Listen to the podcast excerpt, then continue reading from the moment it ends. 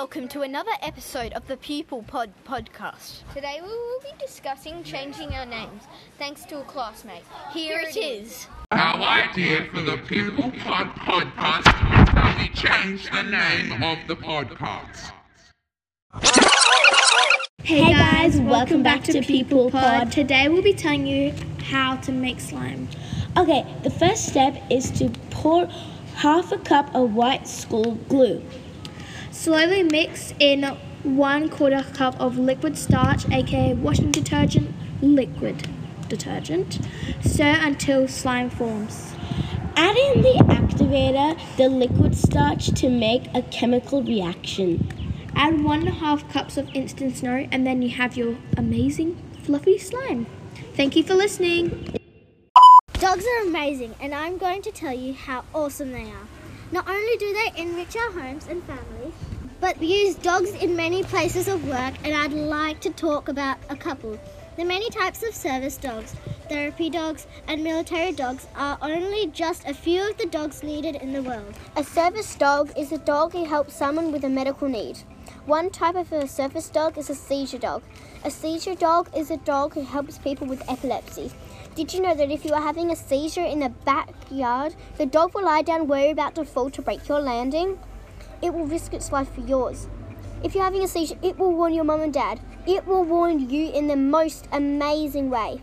Some of the breeds used as a seizure dog are Golden Retriever, Standard Poodles, German Shepherd, Akita, Rough Collie, and Great Pyrenees. A guide dog helps people who are blind. They are trained to know when something could put their owner in danger and what could make them safer.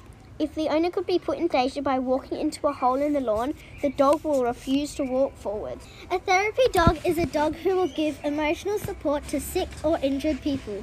Research has shown how dogs can calm the heart rate. Being around dogs can reduce anxiety, tension, and stress hormones. Even patting a dog can lower your risk. Many military dogs are taken to assist military members on their operations.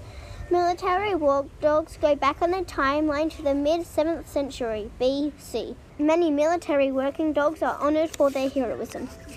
An average career for a military dog spans for 8 to 9 years, and over 90% of retired dogs get adopted by their former handlers.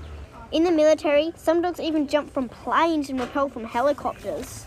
In conclusion, this is just some of the areas where dogs are shown showcasing their skills. Dogs are more than just pets. They keep us safe and protected. They are intelligent, intuitive, and kind creatures to our human planet. Dogs, they are everything! Thank you for listening. Hey guys, welcome back to People Pod. Today we'll be telling you about some funny jokes. What do you call a pampered cow? Spoiled milk. What do you call a, a train that's carrying bubblegum? Choo choo train. Thank you for listening to People Pod. Bye.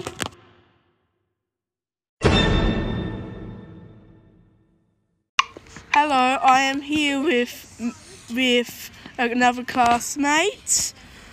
Do you think video games are bad for you? If you play them too much and you get addicted, yes.